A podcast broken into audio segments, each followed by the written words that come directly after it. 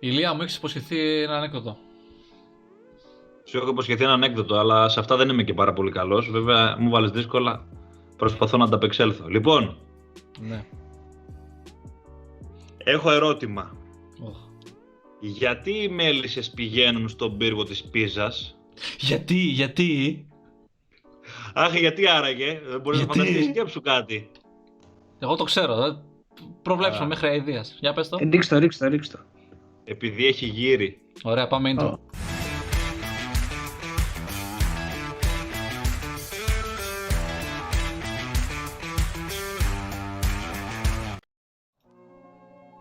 Είμαστε οι 12 Yards σε άλλη μια εκπομπή. Να σας κρατήσουμε Γίναμε, συντροφιά. γίναμε. Γίναμε, γίναμε. Τέτοιο μετά από αυτό χιούμορ. το... Μετά από αυτή την ε, προσταγή, θα τη χαρακτήριζα προσταγή του Γιώργου Σεμερτζίδη ε, προς το πρόσωπό μου για να του πω ένα ανέκδοτο στο, στα οποία δεν είμαι καθόλου καλός και το ξέρει αλλά είπα να του κάνω το χατήρι. Αχ, εσύ. Λοιπόν, είμαι, είμαι ο Ελίας Βαραμπούτης. Όπως είπαμε έχουμε στην παρέα μας και τον Γιώργο Σεμερτζίδη και τον Γιώργο Γκίκα. Καλησπέρα παιδιά. Καλησπέρα. για να συζητήσουμε για διάφορα και ποικίλα της αγωνιστικής δράσης που αφορούν το αγγλικό ποδόσφαιρο ε, σε άλλο ένα podcast των Ελλήνων υποστηρικτών αγγλικού ποδοσφαίρου και λέω ποικίλα και διάφορα γιατί σήμερα δεν θα εστιάσουμε μόνο στα πεπραγμένα της Premier League καθώς έχουν προηγηθεί μεσοβδόμαδα, αγαπητοί φίλοι, ε, τα παιχνίδια του Europa League. Η revanche του Europa League ε, της φάσης των 32 και είχαμε διάφορα ενδιαφέροντα γιατί μετά από τις Revans ε, ακολούθησε η κλήρωση της φάσης των 16 ε, μια κλήρωση η οποία έχει και ελληνικό χρώμα όπως όλοι γνωρίζουμε πάρα πολύ καλά μετά τη διασταύρωση του Ολυμπιακού ε, με την Arsenal του Μικέλ Αρτέτα και θα συζητήσουμε λίγο, θα ανοίξουμε και λίγο την κουβέντα γύρω από όλα αυτά ε, τα οποία αναμένεται να συμβούν ή τέλος πάντων να κάνουμε και εμείς μια δική μας εκτίμηση. Πριν από αυτό βέβαια θα ήθελα να δώσω τη σκητάλη στο Γιώργο τον Γκίκα ε, να μας πει λίγο που τα έχει μαζεμένα μπροστά του ίσως ε, όσον αφορά τις ε, προβλέψεις που είχαμε δώσει προδημήνου περίπου Περίπου Ε, εκεί. σχετικά με τα ζευγάρια που είχαν προκύψει τότε από την κλήρωση των 32 του Europa League. Ποιος Μέσα είναι, ο- Δεκέμβρη. ποιος είναι ο νικητής ε, Γκίκα; Ποιος είναι ο νικητής, να τα δούμε αναλυτικά. Να τα δούμε αναλυτικά. Tottenham Wolfsberger είχαμε δώσει και οι τέσσερις Tottenham. Sociedad United και οι τέσσερις United. Δύο στα δύο μέχρι στιγμής. Μπράβο. Benfica Arsenal. Όλοι πλην του ΣΕΜΕ είχαν δώσει Benfica. Οπότε μεγάλος νικητής ο κύριος Γιώργος. Ε, Και Σλάβια Πράγας Λέστερ. Όλοι είχαμε δώσει Λέστερ και τέσσερις πήγαμε κουβά. Άρα στα σημεία Γιώργος Mercedes the winner. ω. Yes. Εντάξει, νομίζω αυτό με τη Πραγματικά. Leicester ήταν ε, τρομερά κακό. Δηλαδή, η Δεν Leicester- υπάρχει. Ναι. Ναι. Βέβαια, ε, αν, Βέβαια. με, ρω- αν με ρωτούσε κάποιος από Ναι. όλα τα ζευγάρια του Europa League, αφήστε Ποιος, έξω τις αγγλικές ποιος; ομάδες, Κάποιος Δύο- πονηρό ή κάποιος προ- κανονικός; κα, κάποιος πονηρός, Κάποιος πονηρός. δύο, δύο ζευγάρια έβλεπα για, για έκπληξη. Δεν Ποια, το λέω τώρα για ποια; να ευλογήσω τα γένια μου. Της Leicester με τη Σλάβια και της Hoffenheim με τη Molde. Για διαφορετικούς λόγους. Δεν θα πιάσει τη Hoffenheim γιατί δεν μας αφορά. Αλλά επειδή η Σλάβια είναι μια πάρα πολύ καλή ομάδα, βε- βέβαια είναι έκπληξη ε, όλο αυτό, αλλά είναι μια πάρα πολύ καλή ομάδα και το έχει αποδείξει και σε προηγούμενες διοργανώσεις. Είναι γρήγορη ομάδα και στο Champions League πέρυσι έκανε πράγματα. Ε, θεωρούσα ότι θα βάλει δύσκολα στη Leicester, αλλά δεν περίμενα να την αφήσει και έξω γιατί ήθελε να το κυνηγήσει, πιστεύω, το Europa League, ε, το σύνολο του Rodgers. Ε, Προδημήνου. δεν φάνηκε. Έχουν αλλά αλλάξει οκ. πολλά τώρα. Δεν φάνηκε Ναι. καθόλου αυτό. Τώρα εντάξει. Δεν φάνηκε καθόλου και έχει και μια κατάρα ο Rodgers με τα knockout. Γιατί έβλεπα ότι μετά το παιχνίδι με- με τη Σλάβια, τη Revans, δεν έχει περάσει ποτέ ομάδα του από τους 32 του ε, Europa League. Ούτε η Liverpool όταν ήταν στη Liverpool, ούτε η Celtic. Και τώρα ούτε η Leicester. Τι να πούμε. Ενδιαφέρον. Ελπίζουμε του Πράγμα χρόνου αυτό. να σπάσει Εν αυτό. πάση το- περιπτώσει. αυτή η κατάρα. Βασικά του χρόνου θα είναι Champions League, οπότε Ναι. τι να σπάσει. Εντάξει, μην το δένεις και σκηνή κορδόνη. Αυτό την ακριβώς. Premier League ναι, μιλάμε. OK, OK. Θα δείξει. Μπορεί και η Liverpool να ξυπνήσει Ε, κάποια τώρα- στιγμή. Θα δούμε. Ναι, έχει δρόμο, έχει δρόμο. Τώρα, όσον αφορά τα υπόλοιπα, είχαμε σαφώς μια εύκολη πρόκριση για την Tottenham ε, που άφησε έξω τη Wolfsberger και παίζει με τη Dinamo Zagreb. Φαντάσου να μην Είχα... είχε. Ναι, εντάξει, δεν νομίζω να μην έξω τότε, να μην είπαμε. Και ας μην είναι και στα καλύτερά της. Η United ε, άφησε έξω τη Sociedad με περίπατο στο πρώτο ματς, στο δεύτερο είχε διαδικαστικό χαρακτήρα. Ε, παίζει με τη Μίλαν σε ένα ζευγάρι πάρα πολύ ενδιαφέρον, θα μιλήσουμε και γι' αυτό. Και όπως είπαμε, ο Ολυμπιακός με την Arsenal και ξεκινάμε την κουβέντα με αυτό. Και πριν δώσω το λόγο στο Γιώργο τον Γκίκα, θα ήθελα να πω ότι η προσωπική μου εκτίμηση και θα την αναλύσω μετά είναι ότι ο Ολυμπιακός δεν θα προκριθεί και υπάρχουν πάρα πολλοί λόγοι ε, γι' αυτό, αλλά θα τους αναλύσουμε στην πορεία. Εκεί κάποια γνώμη σου για το ζευγάρι; Αρχικά έχουμε να κάνουμε με μία Arsenal, η οποία νομίζω ότι καλός κακός θα τα δώσει όλα για όλα για το φετινό Europa League.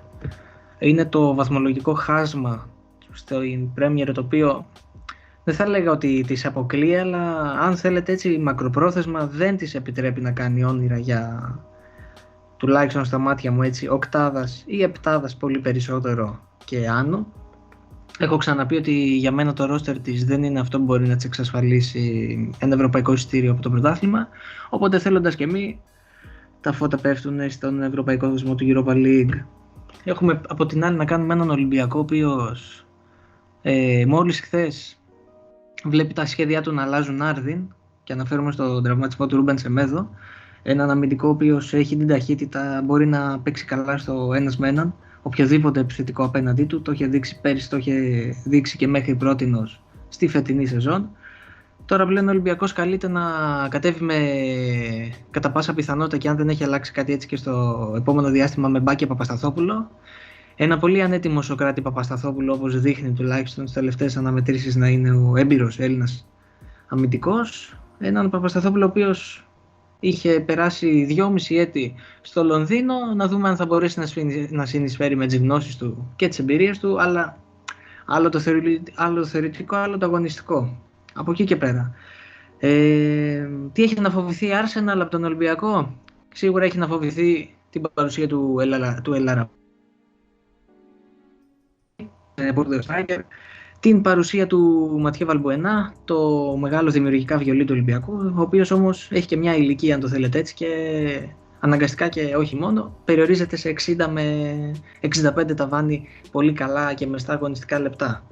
Να δούμε τα κρυφά όπλα της φαρέτρας του Μάρτινς, αναφέρομαι σε Φορτούνη, Μασούρα, αλλά και Χασάν. Από την άλλη, περιμένω τον Αρτέτα να παρατάξει μια πλήρη Arsenal, να δώσει πολύ μεγάλη έμφαση στην επιθετικότητα της ομάδας του και κυρίως στην παρουσία του Ομπαμαγιάνγκ και σαφώς είναι το φαβορή Λονδρέζι, έτσι, δεν το μπορώ να το αμφισβητήσω.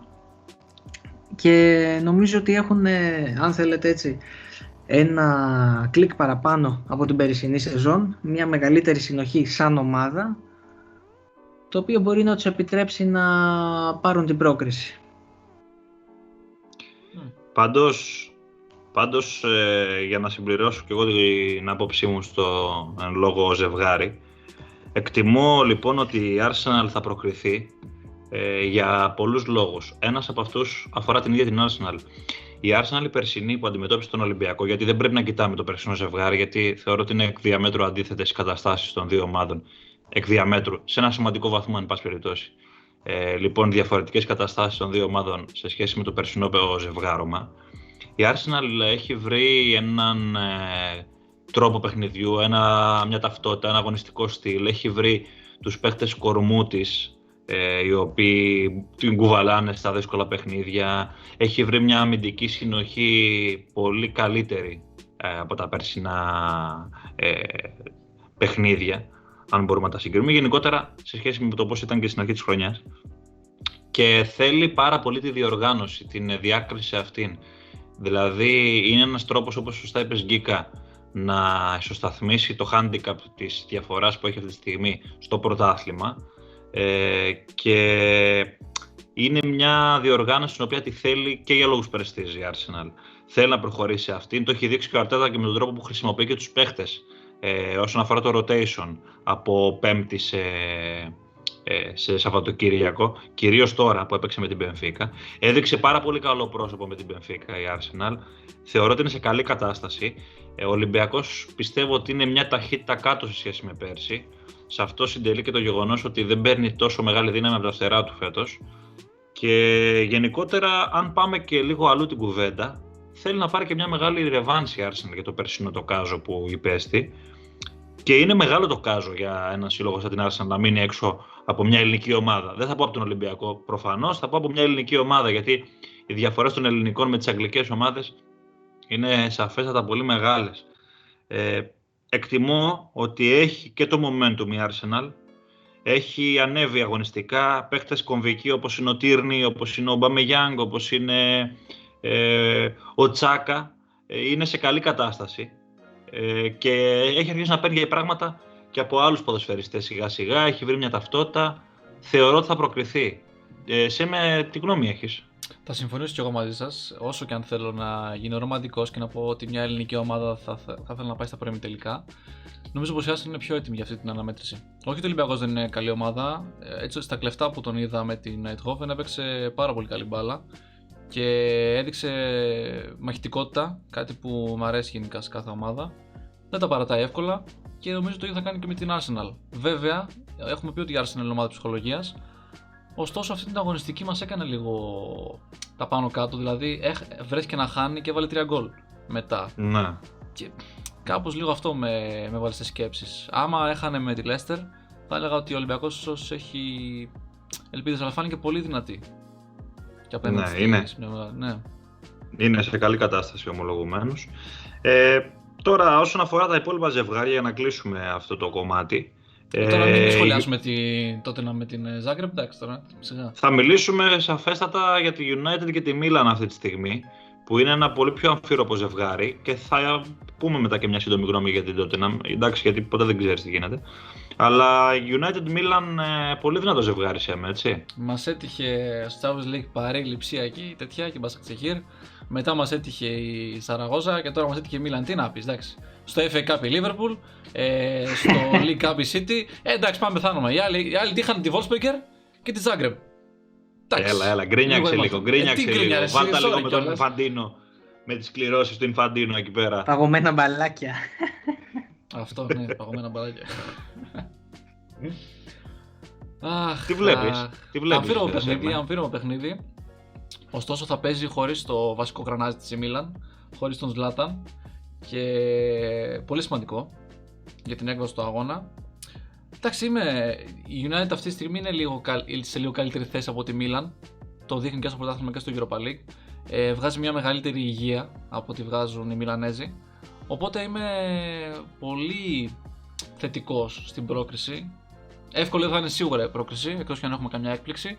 Αλλά η πρόκριση θα έρθει. Είτε ναι. στο Μιλάνο, είτε στο Μάντσεστερ. Και σαφέστατα έχουμε και το ζευγάρωμα της τότε με δυναμό Ζάγκρεπ μετά την κρίνια του Σέμε για την ε, ε, εύκολη κλήρωση όπως τη θεωρεί της Τότεναμ με τους Κροάτες. Γκίκα είναι εύκολη κλήρωση εύκολη κλήρωση στους 16 δεν μπορώ να θεωρήσω καμία παιδιά και το λέω με κάθε ειλικρίνεια. Ε, δεν είναι όνομα η Δύναμο Ζάγκρεπ, υπ' αυτή την έννοια ναι, είναι εύκολη, αλλά απ' την άλλη βλέπεις ας πούμε κάποιες ομάδες τύπου Σλάβια Πράγας, που στα χαρτιά δεν είναι όνομα και είδατε τι έκανε στη Λέστερ. Ε, αλλά απ' την άλλη, για να το δούμε και απ' την άλλη όψη του νομίσματος, ήταν μια πολύ έτσι αρεστή σε κάθε φίλαθλο της τότε να θαρώ τουλάχιστον κλήρωση γιατί απέφυγε πρώτον κάποιον εμφύλιο με Arsenal United, δεύτερον απέφυγε κάποιο άλλο μεγάλο όνομα τύπου Milan. Οπότε είναι μια κλήρωση στα μέτρα της ομάδας. Θεωρώ ότι είναι πρώτης τάξης φαβορή για τους 8. Δεν θέλω να πω περισσότερα. Ναι. Αγώνα με αγώνα που λένε και έτσι, έτσι λαϊκά. Δι, διπλωμάτης, διπλωμάτης. Διπλωμά. Είμαστε 11-11. Αυτό, αυτό που πάρα πολύ ο Μουρίνιο. Ναι, ναι, ναι, ναι. ναι. Έτσι. Και όχι μόνο μου, είναι πολλοί προπόνητε. Ε, εγώ πάντως θεωρώ ότι εντάξει, το ένα θα προκριθεί. Και θεωρώ θα προκριθεί και η United κυρίως για έναν λόγο παραπάνω για το γεγονός ότι η Μίλαν έχει τη διεκδίκηση του πρωταθλήματος στην Ιταλία. Ε, κάτι το οποίο σίγουρα θα της βάλει δύσκολα στη διαχείριση στο μυαλό της περισσότερο. Πιστεύω θα έχουμε ένα 3 στα 3 για τις αγγλικές ε, ομάδες. Θέλω μια πρόβλεψη δική σας επίσης για να κλείσουμε το κομμάτι Europa League και να συνεχίσουμε με την Premier League. Ε, Σας κι ακούω. Εγώ, τρία- κι εγώ 3 στα 3 πιστεύω. 3 στα 3, ε. Μμμ. ε 3 στα 3 με επιφύλαξη. Με επιφυλάξει για ποιο Σίγουρα ζευγάρι. με επιφύλαξη εννοείται. Με Με επιφύλαξη. επιφύλαξη και το Arsenal Ολυμπιακός. Το κρατάμε, το κρατάμε. Αν γίνει η έκπληξη, θα πούμε ότι ήσουν πιο κοντά από ότι εμείς στην πρόβλεψή σου, οπότε θα σου δώσουμε το credit όπως το πήρε σήμερα ο Σέμε για τα προηγούμενα Ένα κομμάτια των μπισκοτάκι προβλέψεων. στο νούμερο 3. Ωραία. Αυτά λοιπόν όσον αφορά το Europa League έτσι λίγο εντάχει. Ε, και να γυρίσουμε λίγο στα πιο δικά μας, στα της Premier League. Καθότι είχαμε την 26η αγωνιστική, μια αγωνιστική η οποία θεωρείται αρκετά γκρίζα όσον αφορά Κέρδισε η περισσότερο Liverpool. το... Κέρδισε η Liverpool. Θα Κέρδισε μπορούσε η να ήταν Liverpool. πολύ, πολύ πιο χρωματιστή, έτσι, αλλά δεν είχε και πολύ ωραία παιχνίδια, πιστεύω. Εντάξει. Και κορυφαίο όλων το derby, το Chelsea United, Chelsea Manchester United για να είμαι έτσι λίγο πιο ε, περιγραφικός. 0-0 σέμε. Κορυφαίο νομίζω το- από, από ποια άποψη; Ν- Νομίζω κορυφαίο όσον αφορά το brand name των ονομάτων, έτσι. Α, Όχι η γιατί θεάματος. Το θέαμα ήταν... Γιατί ήταν εκτρό και νομίζω πως η πιο ωραία φάση του παιχνιδιού ήταν ίσως στο χέρι του Χάτζον Οντόι που δεν δόθηκε πέναλτι. η πιο ενδιαφέρον φάση του παιχνιδιού. Γιατί η πιο ωραία ήταν Πιο, το ένα ναι, σουτ πιο ενδιαφέρουσα. Ναι, που έπιασε τον Τεχέα, απίστευτο. Ε, κοίτα, ήταν ένα παιχνίδι πέρα από τη φάση του Χάσον. Θα τη συζητήσουμε λίγο πιο μετά στα, ε, στα επόμενα. Ε, ήταν ένας αγώνας χωρισμένος στα δύο ημίχρονα. Στο πρώτο ημίχρονο η Chelsea είχε όλες τις ευκαιρίες και όλες τις ε, κρίξεις που μπορεί να έχει οποιαδήποτε ομάδα μέσα στο παιχνίδι. Έκανε τις ευκαιρίες της, είχε και τις ε, δυνατότητες να βάλει γκολ, όσο δεν το έκανε. Φάνηκε λίγο νοθρή πιο μπροστά ε, με όσους παίκτες ήταν. Και νομίζω ότι η United ξύπνησε στο δεύτερο ημίχρονο. Που στο δεύτερο ημίχρονο έχει την πληθώρα των ευκαιριών και είχε πάρα πολλές ευκαιρίες να ανοίξει το σκορ. Ε, να, να, γιατί δεν έχει κάτι άλλο να πει ο αγώνας. Αυτό ήταν ε, το, το, το κύριο ζήτημα. Δύο πολύ καλές άμυνες. Μας έχει συ- συνηθίσει η United σε πολύ καλή άμυνα. Και θέλω να σχολιάσω πως ίσως κατέβηκε για να μην χάσει παρά να κερδίσει. Δηλαδή είχε περισσότερο να χάσει αν έχανε παρά να κερδίσει αν κέρδιζε. Είναι μια φράση που συνηθίζω να τη λέω για derby της United. Το έχω πει πάρα πολλές φορές αυτό που λέω αυτή τη στιγμή και ισχύει. Πιστεύω ότι ισχύει. Αμυντικά ήταν πάρα πολύ καλή η United, αλάνθαστη, με έναν πάρα πολύ καλό Ντεχεία, ε, πολύ καλό Maguire. Ωστόσο, να μην ξεχνάμε πως αν η Chelsea ήταν λίγο πιο ε, προσεκτική σε κάποιες λεπτομέρειες θα μπορούσε να πάρει το προβάδισμα. Τώρα, όσον αφορά το χέρι του Hudson Odoi, δεν, δεν το συζητάω ότι, είναι, ότι δεν είναι χέρι, ήταν χέρι και ο διαιτητής το είδε και βγήκε ο αγαπημένος Luke Shaw στο, στις δηλώσεις που έκανε και πως άκουσε τον Maguire να συζητάει με τον διαιτητή ε, ότι δεν το δίνω γιατί θα, μι- θα μιλούσαν πολλά στόματα. Μετά ο Maguire διέψευσε το Luke Shaw Ωραία. Ε, Τι, λογικό είναι, τι θα κάνεις, θα τον αφήσεις να. Θα, μπλε, θα μπλέξει η ομάδα. Θα μπλέξει η ομάδα, άμα δεν μιλήσει κανείς. Ε, και βγήκε η FA και δεν έκανε ούτε μήνυση στον ε, διαιτητή ούτε στο Λουξό. Αν δεν ίσχυαν αυτά που λέει, που έλεγε ο Λουξό, θα έπρεπε να υποστεί τις κυρώσεις. Δεν έγιναν κάποιες κυρώσεις εις βάρος του, οπότε μήπως λέει αλήθεια; Ο Λουξό, ερωτώ. Και τώρα πρέπει να συζητήσουμε. Να συζητήσουμε, τι να συζητήσουμε. Οι διαιτητές στην Αγγλία δεν είναι καλοί, το έχουμε ξαναπεί. Ε, Ναι. Αλλά πρέπει να είναι αντικειμενικοί. Ό,τι και να κάνουν. Ναι. Και πολλοί θα λένε για το πέναλτι που έκανε ο Maguire στο πρώτο αγώνα στο... με την Chelsea. Συμφωνώ ότι ήταν και εκείνο πέναλτι. Έπρεπε να δοθεί. Ωραία. Το κατήγγειλε, Εντάξει. το κατήγγειλε και ο ίδιος ο Σόλσκερ στο... με το που τελείωσε ο αγώνας. Και έπρεπε να δοθεί και αυτό. Δεν καταλαβαίνω τι γίνεται. Τελικά είμαστε α- με, με το ποδόσφαιρο ή το τι θα πει ο κόσμος. Τι. Δεν μπορώ να Ναι, καταλάβω. είναι, είναι λίγο περίεργα τα διαιτητικά στην Αγγλία φέτος και αν ε, γίνονταν σε κάποιο άλλο μέρος του πλανήτη, στην Ελλάδα ας πούμε, όλα αυτά τα οποία γίνονται στην Αγγλία φέτος με τη διαιτησία, δεν ξέρω πραγματικά πόσοι φούρνοι μπορεί να μην είχαν καεί. Ω, καλά. δεν ξέρω, Σε δεν ξέρω δίκησα, και εγώ τι τέλος. άλλο μπορεί να έχει Μη συμβεί. πετάς Βγήκα μπιχτές. ίσια- Μη πετάς Όχι, μπιχτές. καμ- Δε- Εγώ δεν πετάω μπικτέ, εγώ κάνω ένα, μια συλλογιστική πορεία. Έχω τώρα από εκεί και Σωστό, πέρα, αν κάποιος θέλει οκ. να το θεωρήσει μπικτή, πρόβλημά του. Γκίκα, έχεις κάποιο σχόλιο για τον Derby; Σχόλιο για τον derby δεν έχω. Έχω άλλου είδους σχόλιο. Πονηρό που λέει και ο Σέμε. Η διαφορά μεταξύ της πρωτοπόρου City και της συμπολίτης σας Manchester United είναι 12 βαθμοί. Ακόμα δεν έτσι. πήγαμε στη City. Τι την αναφέρω. θα σου πω, θα σου πω. 12 βαθμοί δεν είναι. 12 Ναι, βαθμοί. Σωστός. είναι. Ε, κάναμε αν θυμάστε λόγω στις περασμένες δύο εκπομπές για την αδυναμία της United να κερδίζει το απόλυτο των τριών πόντων που της προσφέρεται σε αναμετρήσεις τύπου West Brom, Sheffield, γενικά αυτές που λέμε τις εύκολες αναμετρήσεις.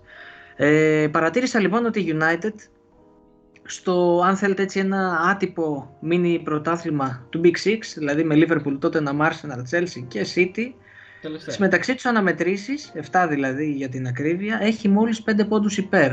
Την ίδια στιγμή η City έχει 17. Τι θέλω να πω, τι θέλω να καταλήξω; Ότι δεν είναι τελικά μόνο η αδυναμία της στις μικρές αναμετρήσεις, όσο και στο ότι δεν έχει καταφέρει να πάρει ούτε ένα ντέρμπι μέχρι στιγμής. 5 ισοπαλίες, 2 ήττες, καμία νίκη. Να σου πω που διαφωνώ. Διαφωνώ στο ότι έχει πάρει πάρα πολλά αποτελέσματα για να βρίσκεται δεύτερη. Λογικά θα έχει πάρει πολλά αποτελέσματα και παραπάνω πόντους από ότι οι υπόλοιποι. Είχε, ένα, είχε μια κακή. Ένα κακό σερί με κάποιε ομάδες, με Sheffield, με West Brom, που δεν, που δεν πήρε απο- αποτέλεσμα θετικό. Γιατί το χ δεν είναι θετικό αποτέλεσμα, μην τράθομαι. Εντάξει, νομίζω ότι τα παιχνίδια τα Προφανώς ναι, έπαιρνε τελευταία. κάπως. Ναι. Ρε, εσύ απλά είναι ότι Εντάξει. δεν έχει πάρει ένα ντέρμπι, δηλαδή είναι πολύ. Και δεν σου βάζω μέσα και ένα μετρήσει με Everton. Καλά, εννοείται, δεν, δεν το συζητάω. δεν το Είναι συζητάω. πολύ για United Δεν αυτό. το συζητάω. Άμα κέρδιζε Σίγουρα. Chelsea, Arsenal και τώρα, άμα κέρδιζε χθες, ήταν στο μείον 3. Εντάξει. Σίγουρα, σίγουρα. Εντάξει, αυτή η κουβέντα Πολύ είναι μεγάλη, μεγάλη, ναι. γιατί οι απώλειες έχουν πάντα δύο όψεις. Δηλαδή είναι και τα ντέρμπι, είναι και τα μικρά παιχνίδια. Άλλος θα πει ότι τα μικρά παιχνίδια δίνουν πρωτάθλημα, άλλος θα πει ίσως ότι τα, ότι τα ντέρμπι δίνουν πρωτάθλημα. Εντάξει. Ε, είναι πώς βλέπει ο καθένας τα πράγματα. Η ουσία είναι ε, το τι μένει πίσω. Αυτά λοιπόν όσον αφορά το ντέρμπι, δεν είχε και πολλά άλλα πράγματα να συζητήσει κανείς. Τι να πεις. Α περάσουμε Κρατάμε τώρα μόνο- σε ένα. Κρατάμε μόνο τη θετική εμφάνιση της άμυνας. Αυτό, sorry, συνέχισε. Ναι, όχι, εντάξει, κλασικά μας έχει συνηθίσει νομίζω αυτή την εικόνα η United στα δύσκολα Ναι. παιχνίδια. Ε, τώρα όσον αφορά ένα πολύ ενδιαφέρον παιχνίδι που ήταν ίσως και το καλύτερο της αγωνιστικής και άποψη θεάματος και γενικότερα ε, όλα όσα συνέβησαν, ήταν το Leicester Ar- ε, Arsenal 1-3 και μάλιστα με ανατροπή το σύνολο του Αρτέτα. Βρέθηκε πίσω με τον γκολ του Τίλεμανς από το 6 και κατάφερε να γυρίσει το παιχνίδι με δύο γκολ πριν βγει το ημίχρονο με David Luiz και Λακαζέτ και τον Πεπέ ε, με την εκκίνηση σχεδόν του δευτέρου μέρους. Αυτό το οποίο είναι πάρα πολύ σημαντικό για την Arsenal πέραν της νίκης είναι εκτιμώ το γεγονός ότι πήρε μια μεγάλη εκτός έδρας, ε, ένα με- πολύ μεγάλο εκτός έδρας τρίποντο από μια εξαιρετική ομάδα σαν τη Leicester ε, και ενώ έκανε rotation ο Αρτέτα γιατί προερχόταν από το δύσκολο παιχνίδι με την Benfica αυτό το 3-2 με την ανατροπή στο τέλος στο παιχνίδι που έγινε στο Καραϊσκάκη στην προηγούμενη Πέμπτη και είχε βάλει στην εντεκάδα Σέντρικ Σουάρες, Παμπλο Μάρι, Ελνένη, Γουίλιαν, Πεπέ Λακαζέτ, αντί των Μπεγερίν, Γκάμπριελ, Θεμπάγιος, Σάκα, Όντεγκαρντ και Ομπαμεγιάνγκ. Κάτι που σημαίνει ότι όταν αλλάζεις τόσους παίχτες, 6 μετράω, αν μετράω σωστά, στην εντεκάδα σου ε, και παρουσιάζεις μια καλή εικόνα, δείχνει μια γενικότερη ετοιμότητα της ομάδας. Αυτό έρχεται βέβαια να προσκολληθεί και στο γεγονός που συζητήσαμε νωρίτερα, στο ότι η Arsenal θέλει την Ευρώπη και την αντιμετωπίζει σαν έναν ε, ίσως λίγο πιο ρεαλιστικό στόχο. Βέβαια, μια νίκη σαν, την, ε, σαν αυτή στο King Power ε, και με μια τέτοια εικόνα σαν αυτή που παρουσιάζει όλο το τελευταίο διάστημα η Arsenal, αν εξαιρέσεις ε, δύο ήττες που έκανε κολλητά εκεί με τη Villa και τη Wolves, θεωρώ ότι την κρατάνε πολύ σημαντικά μέσα στο παιχνίδι της Ευρώπης και μέσω του πρωταθλήματος, αν και βέβαια όλα αυτά παίζουν και το ρόλο τους ε, στο πώς θα εξελιχθούν τα πράγματα και από πλευράς των αντιπάλων. Πολλούς ε, τραυματισμούς και απουσίες η Λέστερ. Δεν είχε το Μάντισον, δεν είχε τον Τζάστιν, το Μάντισον το που λένε του Γκίκα. Δεν είχε το Φοφανά, τον Μπρέτ, τον Αγιώθε. Και έχασε και τον Χάρβεϊ Barnes με τραυματισμό και τον Τζόνι Evans. Αλλά στέκομαι στο Χάρβεϊ Barnes κυρίως γιατί είναι μάλλον ο τραυματισμός του πάρα πολύ κρίσιμος. Και γιατί ο Χάρβεϊ Barnes κάνει και μια ε, φοβερή σεζόν φέτος. Εντάξει, αν- ε, έχει κάποια θέματα η Λέστερ, κυρίως είναι θέματα απουσιών. Εκεί νομίζω ότι στοιχίζουν. Τώρα δεν ξέρω αν έχετε κάτι να προσθέσετε εσείς πάνω στο παιχνίδι. Σας ακούω. Γκίκα. Ο, είσαι, μου πετάς ωραία πάσα. Σε ευχαριστώ πάρα πολύ αγαπητέ συνονόματα Γιώργο Σέμερτσίδη. Να σε- Ε, ε, εντάξει, θα είμαι ψεύτης αν πω ότι περίμενα διπλός της Arsenal και με αυτόν τον τρόπο που ήρθε. Νομίζω πρώτον το rotation, το εκτεταμένο αναγκαστικό rotation του Αρτέτα σε συνδυασμό με την άνθρωποι είναι τρίποντο χρυσάφι, πιστική νίκη. Απ' την άλλη εντάξει υπάρχει η δικαιολογία, σαφέστατα υπάρχει η δικαιολογία ότι η Leicester παίζει άλλη μία φορά με δεκάδα ανάγκης αν το θέλετε έτσι, κυρίως με απουσίες σημαντικότατων μονάδων, ειδικά στον δημιουργικό της τομέα. Ε, εντάξει, δεν την έβλαψε προς στιγμή το αποτέλεσμα, αλλά λίγο μακροπρόθεσμα να κοιτάξουμε. Θα, βάζω λίγο και, θα βάλω λίγο και στο παιχνίδι τον αποκλεισμό στο Europa League. Αν θέλετε λίγο έχουν αρχίσει και βαραίνουν ας πούμε οι ευθύνες τόσο τον, της Αλεπούδος όσο και τον προπονητή τους, ε, το Rogers. Νομίζω ότι μακροπρόθεσμα λοιπόν αυτό το τρίποντο είναι που θα τους πειράξει αν θέλετε έτσι. Και στην ψυχολογία. Ναι. Επειδή έχασα ναι. Ακριβώς. Ναι. Και Οι έρχεται... παραμένουν ναι. πάντως. Αυτό. Είναι βραχνάς. Θα δείξει πόσο θα δέξει η Λέστερ. Ε, το πιο δύσκολο ίσως παιχνίδι της έδωσε το τελευταίο διάστημα η City κοντά στη West Ham. Ε, επικράτησε με 2-1 μεν, με γκολ από τους δύο κεντρικούς αμυντικούς, Ρούμπεν Δίας και Stones, αλλά δυσκολεύτηκε πάρα πολύ κόντρα στα σφυριά του Μόγε, έτσι, γκικά. Μακράν ε, το πιο δύσκολο αποτέλεσμα από το μεγάλο σερί που έχει χτίσει η ομάδα του Pep Guardiola. Δύσκολος προς την επιτυχία και την επίτευξη του Ριζνίκη, έτσι. Αν και η West Ham δεν ήταν ιδιαίτερα δραστήρια, ειδικά στο δεύτερο 45 λεπτό επιθετικά, ήταν η κλασική West Ham, δηλαδή αυτό που έχει μαλλιάσει η γλώσσα μας να λέμε κάθε εκπομπή. Μια πολύ καλοδουλεμένη ομάδα, ξέρει τι θέλει στον αγωνιστικό χώρο, πάντα κατεβαίνει διαβασμένη και με πλάνο, με καλές μονάδες, η οποία West Ham είναι μια, αν θέλετε έτσι, πρώτης τάξεως ομάδα, παύλα παράδειγμα, για το πώς τα θεωρητικά όχι μεγάλα ονόματα μπορούν να δημιουργήσουν ένα πολύ καλό σύνολο. Πώς λοιπόν η ομάδα πολλές φορές ε, είναι καλύτερη των, ε, των μονάδων αν θέλετε, των star, να το πάω λίγο παρακάτω. Ε, πολύ αξιοσημείωτο το γεγονός ότι καθάρισε επιθετικά το αμυντικό δίδυμο της City, δηλαδή τον έφερε Σιλία έτσι για Δίας και Stones αναφέρομαι. Ναι. Ε, δεν ξέρω, δηλαδή φέτος ο Guardiola έχει, έχει τραβήξει λαβράκι νομίζω τόσο για τη συμπεριφορά της αμυνάς του με την έλευση του Δίας, έτσι. Έχουμε ένα τρομερό κρυσέντο 16 συνεχόμενους αγώνες που παίζουν οι δυο τους σαν δίδυμο αμυντικό. Μόνο οι δυο τους λοιπόν παιδιά έχουν δεχθεί σε αυτούς τους 16 αγώνες τρία τέρματα από και έχουν σκοράρει πέντε. Δηλαδή παίρνει αγώνες που λέμε χαριτολογώντας από τα center back του Guardiola. Αλλά γενικά για άλλη μια αγωνιστική κατάφερε να βρει διαφορετικούς σκόρερ. Δεν έχει τον σταθερό σκόρερ και όμως το έχει ξεπεράσει και με μεγάλη ευκολία.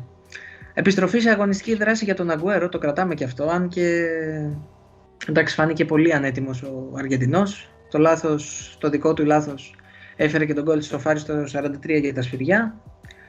Ε, επτά αλλαγές επτά αλλαγές για τους πολίτες σε σχέση με την τελευταία τους αναμέτρηση που ήταν κόντρα στην Gladbach για το Champions League και παρόλα αυτά κατάφερε να είναι μια πολύ έτσι οργανωμένη από πλευράς επιθετικής τουλάχιστον θα έλεγα, αλλά και αμυντικής έτσι. Για άλλη μια φορά η ομάδα, των, ε, η ομάδα του Manchester. Έχει ένα σερί τέλος να το κρατήσουμε και αυτό. Δύσκολο να αναμετρήσει ο West Ham. Παίζει με Leeds, παίζει με Manchester United. Πρέπει να παίζει και με Chelsea αν δεν κάνω κάποιο λάθος. Αναμετρήσεις οι οποίες ε, θα κρυθούν βαρόμετρο για το που θα πάει η βαλίτσα. Αν θα μπορέσει να μείνει η ομάδα του Λονδίνου εντός του κόλπου όχι μόνο της πεντάδας αλλά και του Champions League, ή αν θα υποχωρήσει την βαθμολογία. Για να δούμε. Ναι. Πώ του βλέπεις τους συμπολίτες σου, Σέμε; Δυστυχώς ε, για μας και ευτυχώς για εκείνους, η ομάδα πάει πάρα πολύ καλά. Έχει 27 συνεχόμενα παιχνίδια στα οποία δεν έχει ιτηθεί και άμα δεν χάσει και σήμερα με τη Wolves, τρίτη, ε, θα εσωφαρίσει το ρεκόρ που είχε το 2017. Είναι, και είναι πάρα πολύ σημαντικό να το αναφέρουμε αυτό γιατί δεν ξεκίνησε καλά στην αρχή και λέγαμε ότι η City ίσως τα βρει λίγο σκούρα φέτος Premier League. Μας έδειξε το αντίθετο. σα ίσα τα πάει και ναι. πάρα πολύ καλά. Έχει 24 παιχνίδια νίκες σε αυτά τα 27. Και όπως όπως είπε ο Γκίκας, δεν το λέει χαριτολογώντας το ότι κερδίζουν τα back παιχνίδια. Κερδίζουν τα back όντως παιχνίδια. Κυριολεκτικά. Ο Stones Ναι. έβαλε το τρίτο γκολ του Premier League ε, αυτή την αγωνιστική και το τέταρτο στη, με την Final City φέτος. Και νομίζω δεν έχει ξαναβάλει παραπάνω με κάποια άλλη ομάδα. Ε, διορθώστε με Ναι. αν κάνω λάθος. Ε, και από εκεί και πέρα τα πάνε πάρα, τα πάει πάρα, η Man City πάει πάρα πολύ καλά. Να μιλήσουμε λίγο για τη West Ham. Η έλευση του Lingard μόνο καλό έχει κάνει στα σφυριά, έτσι. Ε, Πράγματι. έχει βοηθήσει σχεδόν σε όλα τα γκολ που έχει βάλει και έδωσε και την assist στον Αντώνιο σε αυτή την αγωνιστική. Και πέραν της ήττα, κρατάνε και, το θετι- και τη θετική εμφάνιση. Δηλαδή το ότι παλέψανε να κερδίσουν και δείξανε ότι η ομάδα μπορεί και έχει και την ψυχολογία, έχει και το χαρακτήρα να χτυπήσει πεντάδα θα πω εγώ, τετράδα λίγο δύσκολο, ε, να, να, να χτυπήσει αυτές τις υψηλές θέσεις βαθμολογίας. Μόνο καλό μπορεί να είναι, όχι το αποτέλεσμα, μόνο καλή μπορεί να είναι η εμφάνιση της Ναι. ε, West Ham γιατί έβαλε πολύ δύσκολα στη City. Και δεν θυμάμαι στα τελευταία παιχνίδια να δυσκολεύτηκε τόσο πολύ όπως αναφέρατε και εσείς. Συμφωνώ. Συμφωνώ. Ευτυχώς θα πω εγώ από μεριάς μου που η City έβαλε, δι- ε, μάλλον που κέρδισε την West Ham που της έβαλε δύσκολα.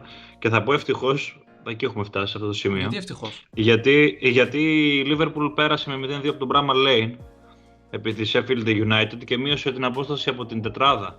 Γιατί την έχει Α, από πάνω τη εσύ- West Εσύ Ham. και τα αυτά, ναι. Το ξέχασα. Έχουμε αυτά. Δυστυχώς έτσι πως τα έχει καταφέρει η Liverpool. Έχει αυτά να σκεφτεί. Μ' εντάξει, αρέσει να ήταν στην ένα- Ε, καλά κάνεις γιατί μ, είμαστε άξιοι της μοίρας μας σαν ε, Liverpool είμαστε. Είναι η Liverpool τέλος πάντων άξια της μοίρας της σαν ομάδα με αυτά που κάνει Ναι, τώρα αλλά στο άμα διάστημα. συμφωνείς δεν είναι αστείο να σε πειράζω. Ναι, έχεις δίκιο. Πρέπει να τα τζοράψω λίγο. Δεν γίνεται διαφορετικά. αλλά τι να κάνω. Με βλέπεις είμαι OK, zen. OK. Μη με, μη με προκαλείς. λοιπόν, ε, δεν έχει πολλά να συζητήσει κανένας ε, από το παιχνίδι του Bramall Lane. Είναι το σημαντικό γεγονός για τη Liverpool. Μάλλον τα σημαντικά γεγονότα είναι δύο. Το ένα είναι η νίκη. Εντάξει, δεν το συζητάμε καν. Ε, μετά από όλα αυτά τα οποία έχουν συμβεί το τελευταίο διάστημα και τις απανοτές ήττες ε, έπρεπε κάπως λίγο να αντιδράσει η Liverpool. Βέβαια, αν δεν κέρδιζε και την ουραγό, καλύτερα να βάζαμε ένα λουκέτο στο μαγαζί και να φεύγουμε για διακοπές από τώρα. Δεν είναι κατάσταση αυτή. Ε, και το άλλο σημαντικό είναι ότι, α, ε, ότι κράτησε το 0 στην άμυνα, κάτι το οποίο έχει να συμβεί αρκετό καιρό. Ε, εντάξει, σίγουρα ο αντίπαλος δεν προσφέρεται για ε, εξαγωγή συμπερασμάτων, αλλά είναι το αποτέλεσμα που μένει τελικά. Έπαιξε ο Φίλιπς με τον Καμπάκ πίσω. Ε, είναι σημαντικό για αυτούς τους δύο ποδοσφαιριστές να μαθαίνει λίγο ένα τον άλλον γιατί αυτοί θα τραβήξουν το κουπί όπως φαίνεται από εδώ και έπειτα τουλάχιστον μέχρι να επιστρέψει ο Φαμπίνιο γιατί το Χέντερσον βλέπω να τον χάνει η Liverpool για όλο το υπόλοιπο της χρονιάς. Είναι και λίγο αμφίβολο αν θα προλάβει και το Euro ε, μετά τον τραυματισμό που είχε με την Everton. Και πλέον ε, τα πράγματα για τη Liverpool είναι πολύ συγκεκριμένα. Πρέπει να χτυπήσει την τετράδα γιατί θα είναι καταστροφικό να μείνει εκτός ε, αυτής. Τώρα έχει την, ε, τον, τον πολύ κρίσιμο αγώνα με την ε, Chelsea στο Anfield ε, που θα γίνει μεθαύριο Πέμπτη ε, και η Liverpool πρέπει να κερδίσει οπωσδήποτε αυτό το παιχνίδι αν θέλει να θεωρεί αυτόν διεκδικήτρια της ε, τέταρτης θέσης, της τετράδας μάλλον, μπορεί να μην είναι τέταρτη, μπορεί να είναι και η τρίτη, αν το ξέρει αυτό. Τώρα όσον αφορά τη Sheffield, εντάξει, τα έχουμε ξαναπεί, ε, δεν έχασε στον γκολ Γκίκα, όπως συνηθίζει να κάνει. Ε, βέβαια, ε, εντάξει, Παραλίγο, νομίζω ότι... παραλίγο. Παραλίγο. Βέβαια, νομίζω ότι ετοιμάζει ήδη βαλίτσες για την Championship ε, εδώ και καιρό, εντάξει, το έχουμε ξαναπεί. Ε, πιθανότατα με τον Chris Wilder στον πάγκο, όπως ε, τονίζει και ο Παναγιώτης Ρέτσος στη συνέντευξη που του κάναμε σαν A-Up, ε, ότι θα θεωρούσε καλή λύση τον ε, Chris Wilder να παραμείνει στον πάγκο των Blades και μετά τον υποβασμό. Να μπείτε να- στο site μας να διαβάσετε αυτή την ε, πολύ ωραία συνέντευξη που έχει δώσει ο Παναγιώτης Ρέτσος παίκτης ο οποίος πέρασε από την ε, Sheffield United, θυμίζουμε. Αυτά όσον αφορά το παιχνίδι εν ολίγης, δεν υπάρχει κάτι άλλο να συζητηθεί. Είχαμε τον Άντριαν κάτω τα δοκάρια στην επιστροφή του, καθώς ο Άλισον έχασε τον πατέρα του τις προηγούμενες ημέρες και δεν μπορούσε να βρίσκεται κάτω τα δοκάρια. Ε, δεν υπάρχει κάτι άλλο να Clean ε, sheet για τον συζητήσουμε. Άντριαν. Είναι Ωραία. Ναι, για τον Άντριαν εντάξει ήταν ένα ψυχο, ψυχολογικό boost αυτό. Σε κάθε- Ε, δεν έχει κάτι άλλο η Liverpool λοιπόν προς συζήτηση. Η Tottenham Πλέον. βέβαια έχει πιο πολύ ψωμάκι από τη Liverpool. Πλέον. Πλέον. Χαμούλης. Ναι, προφανώς έχει το Κλαις. πλέον, αλλά Λες, Ηλία, να σου πω Ναι. κάτι. Τι θες, πες Ναι, μου, ναι. τι θες, πες μου. Όχι, πες μου, πες μου, γιατί εγώ ήθελα να πάω στον Gareth Bale, δεν κρατιέμαι. Θέλω να μιλήσω για τον Bale. Πω, Και εσύ πω. με πας πάλι στη Liverpool. Πες μου, μίλησε μου. Πλέον το να κατακτήσετε το Champions League για να βγείτε στο Champions League του χρόνου είναι Ναι. η καλύτερη εναλλακτική που υπάρχει. Ε, Κοίταξε να δεις, την εναλλακτική σου δεν τη βλέπω και πολύ εφικτή, να ξέρεις. Οκ. Ναι.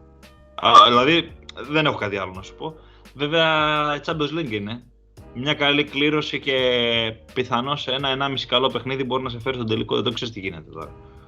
Εντάξει, είναι περίεργα Εδώ τα πράγματα. το πήρε η Ίντερ με, με τρεις νίκες. Τι μου λες τώρα. Ναι, ναι, ναι. Εντάξει, εντάξει. Δεν ξέρεις, εντάξει, είναι περίεργη η διοργάνωση του Champions League. Θα δείξει.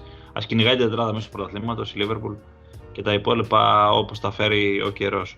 Πάμε όμως στον Gareth Bale. Στην προσωπική σου Θέλω να- αγάπη. Προσωπική μου αγάπη δεν είναι. Απλώς θα σου πω γιατί έχω αυτή την καούρα για τον Bale. Να πούμε βέβαια ότι τότε να με κέρδισε με 4-0 την Burnley ε, με δύο γκολ του Bale και assist το Gain.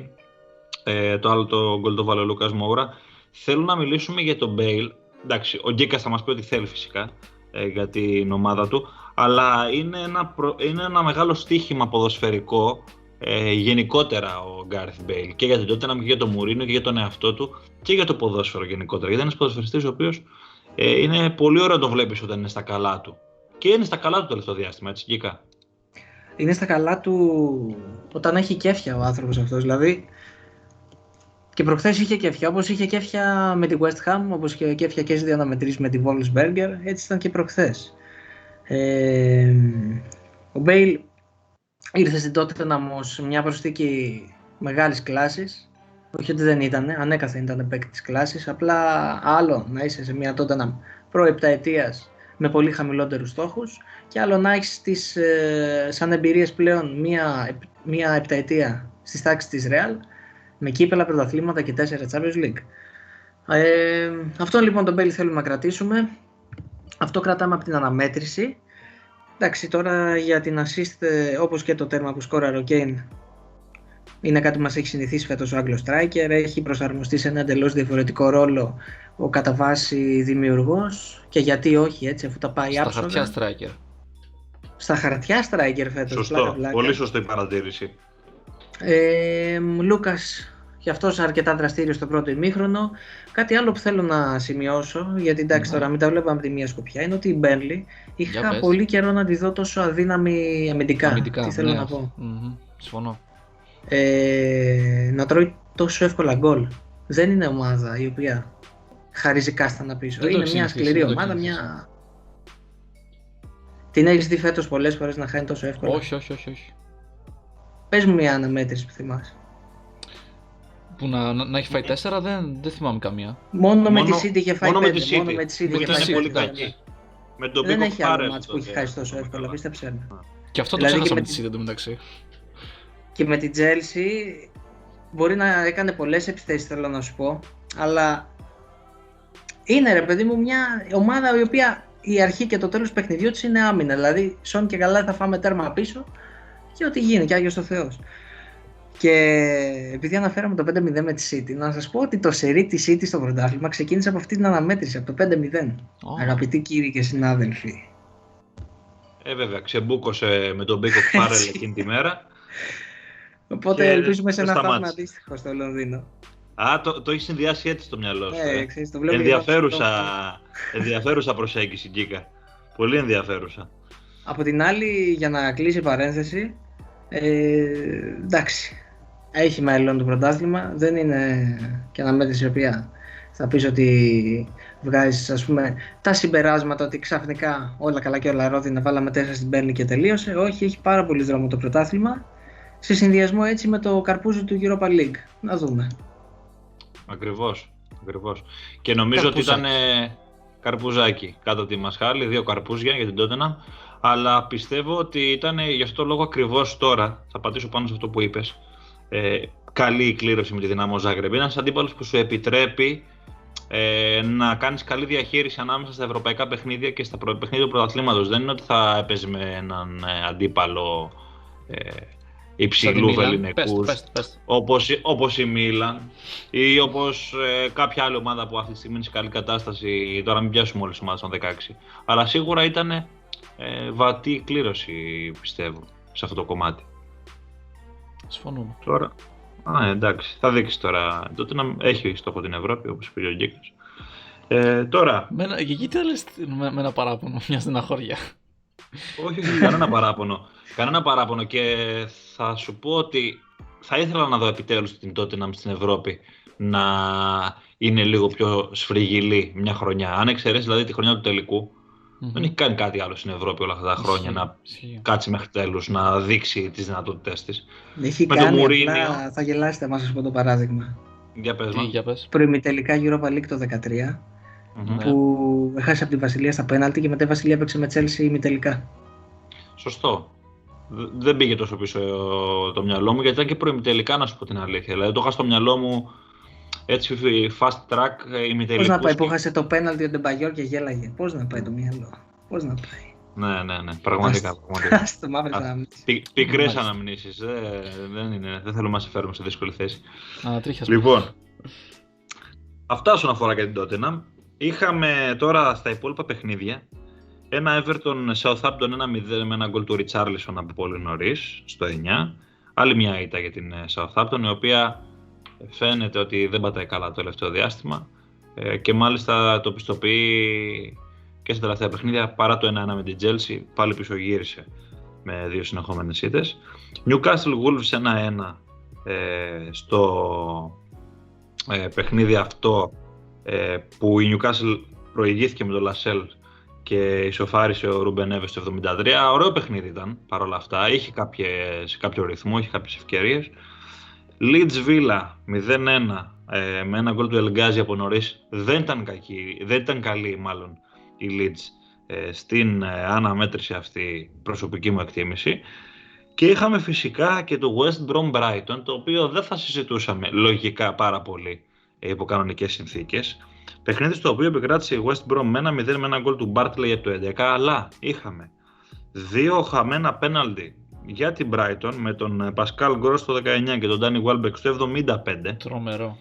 και είχαμε και το ακυρωθέν γκολ του Lewis Dunk στο 30 από μια εκτέλεση φάουλ ε, στην οποία πραγματικά θα ήθελα να είμαι μέσα στην ενδοεπικοινωνία του διαιτητή για το τι μπορεί να συνέβη σε αυτή τη φάση. Σε ένα φάουλ που έχει εκτελέσει ο Lewis Dunk ενώ έχει δώσει το ok ο διαιτητής μετά το ήρε την, απόφα- την απόφασή του αυτή γύρισε την μπάλα πίσω αν ακούσετε τις δηλώσεις του Lewis Dunk στο τέλος του παιχνιδιού ε, έβγαζε φωτιά ο παίκτης και είχε και όλο το Λογικό δίκιο δεν του είναι. κόσμου θεωρώ Λογικό δεν είναι. γιατί ναι, πραγματικά είναι σκανδαλώδης αυτή η απόφαση. Δηλαδή, επειδή η West Brom δεν ήταν έτοιμη, τι δεν ξέρω, δεν είχε στήσει το τείχος, ο Τζόνστον ε, μπορεί να κοιτούσε το τείχος. Έχουμε ξαναδεί τέτοια γκολ να μπαίνουν στο ποδόσφαιρο και προ-βαρ. Δεν, δεν μπορώ να καταλάβω δηλαδή, α, την απόφαση αυτή. Και έρχεται να, Το προ- γκολ της Liverpool με να την προσκοληθεί Barcelona. όλο αυτό. Ποιο γκολ της Οχ, οχ, Liverpool με την οχ. Barcelona; Το... Το corner. Το τρομερό, ναι. Το ιστορικό. Εντάξει, εκεί δεν έχει κάτι το παράτυπο. το γκολ Όχι, αυτό. θέλω να πω ότι ήτανε. Δεν, δεν λέω ότι δεν ήτανε. Ναι, ήταν κάτι αντίστοιχο, ναι. Κάτι που αντίστοιχο. δεν κατάλαβε κανένας ότι εκτελέστηκε η Ακριβώς, φάση. Ναι, ναι, έχεις, ένα, έχεις ένα point σε αυτό που λες. Ε, πάντως, έρχεται να προσκοληθεί όλο αυτό που έγινε στο παιχνίδι του Hawthorns στην απόφαση που συζητούσαμε νωρίτερα με το χέρι του Χάτζον Οντόι. Και πραγματικά α, είναι να απορρίσεις τι σκέφτονται οι διαιτητές κάποιες φορές ε, στην Αγγλία. Ε, Δηλαδή, πραγματικά σηκώνουν τα χέρια ψηλά. Τώρα δεν Και ξέρω, γιατί θέλω και υπάρχει τη το δική σας VAR, εντάξει. Πραγματικά, γιατί υπάρχει το VAR. Το VAR έχει έρθει για να ε, ευκο- διευκολύνει τη ζωή μας και στην Αγγλία την έχει κάνει πιο δύσκολη. Για να δηλαδή δίνει- και στα, Ναι, και στα προφανώς. offside, ακόμα το, οφθα- το οφθαλμοφανή, βλέπεις ότι περιμένουν από το VAR να τα, ε, να τα αποδώσει, ας πούμε. Δηλαδή δεν ξέρω. Ποια είναι η γνώμη σας, παιδιά, για αυτά τα τέσσερα παιχνίδια; Και άμα θέλετε, φυσικά, μου λέτε για κάτι παραπάνω και για το West Brom Brighton. Γιατί εμένα μου έχει κάνει φοβερή εντύπωση αυτό το παιχνίδι. Αυτό στάθηκα σε αυτό. Όχι, νομίζω κάλυψες και τους δυο μας για το West Brom Brighton ότι τρομερό από. Εντάξει, μην τρελαθούμε τώρα. Η Brighton έπαιξε πάρα πολύ καλά, αλλά η ατυχία της δεν έχει όριο. Εντάξει, η ατυχία της όλη τη χρονιά δεν έχει όριο, αλλά νομίζω αυτός ο αγώνας ήταν η προσω- προσωποποίηση του 2020-2021 για την ε, Brighton. Εγώ θέλω να μιλήσω για ποια άλλη ομάδα, μαντέψτε. Ναι, ήμουν σίγουρος, ήμουν σίγουρος. Για τη Ε, Leeds. τώρα. Ε, τώρα. Τι να πω. Πραγματικά τι να πω. Είναι κρίμα, ξέρεις γιατί είναι κρίμα, γιατί ο Ραφίνια κοιτάζει. νιώθω ξέρεις ότι κοιτάζει πίσω και λέει τι κάνω εγώ με αυτός εκεί πίσω; Τι μπορεί να κάνω, ας πούμε. Πάλι γκολ από λάθος της άμυνας. Ε, και Χάρισον. Και ο Στρουίκ που ήταν ε, σε ρόλο αμυντικού μέσου. Και πέρα από τον γκολ που έβαλε ο, ο Ελγκαζή, πολύ νωρίς κιόλας, η Βίλα δεν έκανε κάτι άλλο τρομερό. Στόχος ήταν να τοποθετηθούν ώστε να μην φάνε γκολ. Γιατί δεν είχαν τον βασικό ε, διοργανωτή του παιχνιδιού. Έλειπε ο τέτοιος, ο Γκρίλης, η αγάπη του Γκίκα. Έτσι. Και ο, ο Σμιθ έβαλε τους, ε, τον εξαιρετικό Νακάμπα, ο οποίος έκανε ένα πάρα πολύ ωραίο παιχνίδι. Και του βγήκε κιόλας. Και η Νακάμπα, Ράμψη και Μακγκίν βοήθησαν πάρα πολύ ώστε να, η Leeds να αποδιοργανωθεί στα μεσοεπιθετικά και να μην κάνει τίποτα εν τέλει. Το, το οποίο δεν έκανα και πέτυχε πάρα πολύ. Αχ, κρίμα. Και είναι κρίμα. Και εντάξει, Άστον Βίλα έχουμε συνηθίσει ότι πάει εκτός έδρας για να κερδίσει μόνο καθαρά. Ωραία, το έχουμε δει, το έχουμε αυτό. Αλλά λες ότι στο Elland Road, δύσκολη έδρα, η Leeds πιέζει, κάνει ράνι, δεν έκανε και τίποτα τρομερό. Παρά το γεγονός ότι έχει την κατοχή και έχει διπλάσιες πάσες από ό,τι είχε η Άστον Βίλα, πάρα πολύ σημαντικό. Έκανε το παιχνίδι της, αλλά κάπου το είχανε μπροστά. Δηλαδή, Ρόμπερτ, Κλειχ, λίγο δυσκολεύτηκαν στο να βρουν πατήματα. Η μόνη καλή ήταν ο Ραφίνια και ο Γιορέντε. Στην άμυνα που ευτυχώς είδα, είδα μια μέρα πίσω. Ναι. για τον Γιορέντε, επιτέλους. Κάτι, κάτι θετικό αυτό την αγώνα. Πράγματι, πράγματι. Γκίκα να φύγουμε από Leeds και West Brom, να πάμε λίγο στο Everton και Southampton. Γιατί ανέφερες για την πτώση η οποία είναι σε ελεύθερη θα λέγαμε πτώση έτσι. Η Southampton οι Άγιοι. Χαρακτηριστικό νομίζω, το πλέον χαρακτηριστικό είναι το πρώτο σουτ στο στόχο το κάνανε στο τελευταίο λεπτό της κανονικής διάρκειας. Δηλαδή είναι φοβερό. Εντάξει, δεν θέλω να σχολιάσω τον γκολ που φάγανε. Για μένα είναι αστείο. Δηλαδή έχει βγει σε θέση κόφτη ε, ο Μπάτλαντ ε, για να γεμίσει και να πιάσει την άμυνα της Southampton σε αντεπίθεση. Δηλαδή ήταν απίστευτο ότι έχει βγει ο τερματοφύλακας τόσο μπροστά, κάνει γιώμα και είναι στην επίθεση τέσσερις επιθετικοί της Everton με τρεις αμυντικούς Southampton. Δηλαδή καμία λειτουργία. Ναι. Τρομερό πράγμα. Και έβαλε δεν ξέρω πού θα σταματήσει. Του Κίνου. Ναι. Έχει... δεν ξέρω που τη βλέπετε εσείς Southampton, αλλά βλέπω να πέφτει πολύ. Δηλαδή δεν βλέπω φως στο τούνελ. 15η θέση, να δούμε. Μπορεί να την περάσει και η Μπένλιτς όπως πάει πραγματικά. Ναι, ναι πράγματι χρειάζεται κάτι δραστικό για να ξυπνήσει η Southampton. Θα συμφωνήσω. Αυτά όσον αφορά την 26η ε, αγωνιστική. Να πούμε ότι έχουμε παιχνίδια μεσοβδόμαδα. Σήμερα 2 του μήνα ε, έχουμε το Manchester City Wolves και έχουμε παιχνίδια και αύριο 3 και μεθαύριο 4 ε, από 29η και 33η αγωνιστική. Είναι λίγο περίεργο το καλεντάρι, αλλά έχουμε δράσει αρκετή. Και φυσικά 4 του μήνα ε, 5η ε, και βράδυ 10 και 4 Liverpool Chelsea. Πολύ σημαντικό Αυτά όσον αφορά λοιπόν την ε, Premier League. Πάμε λίγο και στη Championship την που είχε ένα-δύο πράγματα αγαπημένοι όλων φυσικά. Όσοι ξέρουν να βλέπουν ποδόσφαιρο, όπως συνηθίζω να λέω, ε, παρακολουθούν την Championship στενά. Λοιπόν, είχαμε τρία-τέσσερα πραγματάκια έτσι πιο κύρια ε, για αναφορά στην Championship. Ε, είχαμε το 1-3 την ήττα της Swansea από την Bristol City του Nigel Pearson πλέον που ήρθε να διαδεχθεί τον Dylan Holden στον πάγκο των Robins. Προηγήθηκε ο Swansea και παρόλα αυτά κατάφερε να φάει τρία γκολ από μια ομάδα η οποία ε, δεν έχει καμία σταθερότητα φέτος στη χρονιά. Ήταν διεκδικήτρια εξάδας μαθηματικά παραμένει φυσικά το πρωτάθλημα έχει πάρα πολύ δρόμο. Βασικό να είναι το θέμα, τι μπορεί να διεκδικήσει. Και κατάφερα να δεχτεί λοιπόν τρία γκολ ε, η Σουόνση από αυτήν την ομάδα, η οποία Σουόνση έχει την καλύτερη άμυνα στο πρωτάθλημα. Έτσι. Είναι νομίζω ε, αξιοσημείωτο αυτό το αποτέλεσμα. Ήταν ίσως το αποτέλεσμα της αγωνιστικής, για να είμαι ειλικρινής. Είχαμε το Brentford Stoke 2-1 νίκη με ανατροπή για την ε, Brentford. Δεύτερη νίκη σε ρί, ξυπνάει λίγο μετά από ένα κακό διάστημα που είχε και σκόραρε και ο Τόνι στο 79 φυσικά. Ε, ένας εξαιρετικός ποδοσφαιριστής, Βαν Τόνι, πρώτος σκόρερ της Λίγκας με 25 τέρματα. Είχαμε το 1-0 της Bournemouth, της Bournemouth επί της Watford, συνεχίζει με τον υπηρεσιακό ε, τεχνικό Jonathan Woodgate ε, ε, ο σύλλογος της Bournemouth, τα κεράσια όπως τα αποκαλούμε. Έχει πολλές αποσύσεις η Watford βέβαια, αλλά αυτή η νίκη είναι σημαντική για την Bournemouth γιατί την κρατάει ε, εντός εξάδας, έστω και με παιχνίδι παραπάνω και οριακά. οριακά πάνω από την Barsley που κέρδισε 2-1 τη Millwall το σύνολο του Βαλεριέν Ισμαήλ που ήταν τεχνικός στον Απόλλωνα Σμύρνης, θυμίζω, Απόλλωνα Αθηνών, Απόλλωνα Σμύρνης. Ε, πριν από 1,5 χρόνο ξεκίνησε τη χρονιά ε, στον πάγκο ε, του Αθηναϊκού Συλλόγου και απολύθηκε μετά από την πρώτη αγωνιστική. Ε, τα πηγαίνει πάρα πολύ καλά με τους Tykes. Είναι 7η η Barsley και στο μείον 1 λοιπόν από την Bournemouth με παιχνίδι λιγότερο παρακαλώ. Εξαιρετική δουλειά έχει γίνει σε μια ομάδα η οποία ήθελε να γλιτώσει τον υποβεβασμό. Πολύ σημαντικό αποτέλεσμα και το αναφέρω ε, για πολλούς λόγους είναι η νίκη της Birmingham με την QPR 2-1 με ανατροπή στο 82 και στο 85 ήταν μόλις η τρίτη νίκη εντός έδρας για τους μπλε του Αϊτόρ Καράνκα. Ε, το τονίζω του Αϊτόρ Καράγκα ε, λέγω λέγω. Ε, γιατί η Μπέρμιχαμ έχει μπλέξει πάρα πολύ άσχημα σε περιπέτειες παραμονής ενώ ήταν μια ομάδα η οποία στα χαρτιά θα ήθελε να διεκδικήσει και την άνοδο της φέτος στην κατηγορία, από την κατηγορία. Ε, εν πάση περιπτώσει επειδή έχει μπλέξει τώρα εκεί κάτω ε, πήρε μια πολύ σημαντική νίκη και ελπίζει αυτή, αυτό το αποτέλεσμα να την ξεκολλήσει λίγο τουλάχιστον όσον αφορά το νοητικό κομμάτι. Είχαμε φυσικά και την νίκη της Νόριτ με 2-0 επί τη Ουραγουγουίκομ. Την αναφέρω μόνο και μόνο για τυπικούς λόγους, γιατί είναι πρωτοπόρος και δεν φρενάρει πουθενά. Είναι στο συν 7 από τη δεύτερη Μπρέτφορντ, στο συν 10 από την τρίτη Watford και νομίζω πως πολύ δύσκολα πλέον θα χάσει την άνοδο από την Championship. Έχουμε παιχνίδια σήμερα 2 του μήνα και αύριο 3 του μήνα για την 34η αγωνιστική. Και η Championship συνεχίζεται λοιπόν γεμάτη εκπλήξεις σαν αυτή που είδαμε στο Swansea Bristol City κύριοι. Τα σχόλιά σας; Κανένα σχόλιο. Που δεν σχόλιο. Κάτι θέλω να πει ο Κίκας για τον Skip. Είχαμε μια συζήτηση πριν. Μεγάλο Skip. Τρομερό. Next big thing ε, του αγγλικού ποδοσφαίρου λένε έμπειρες πηγές. Ναι. Κύριε Ηλία Βαραμπούτη. Κύριε Ε, Γιώργος όχι. Μερτσίδη.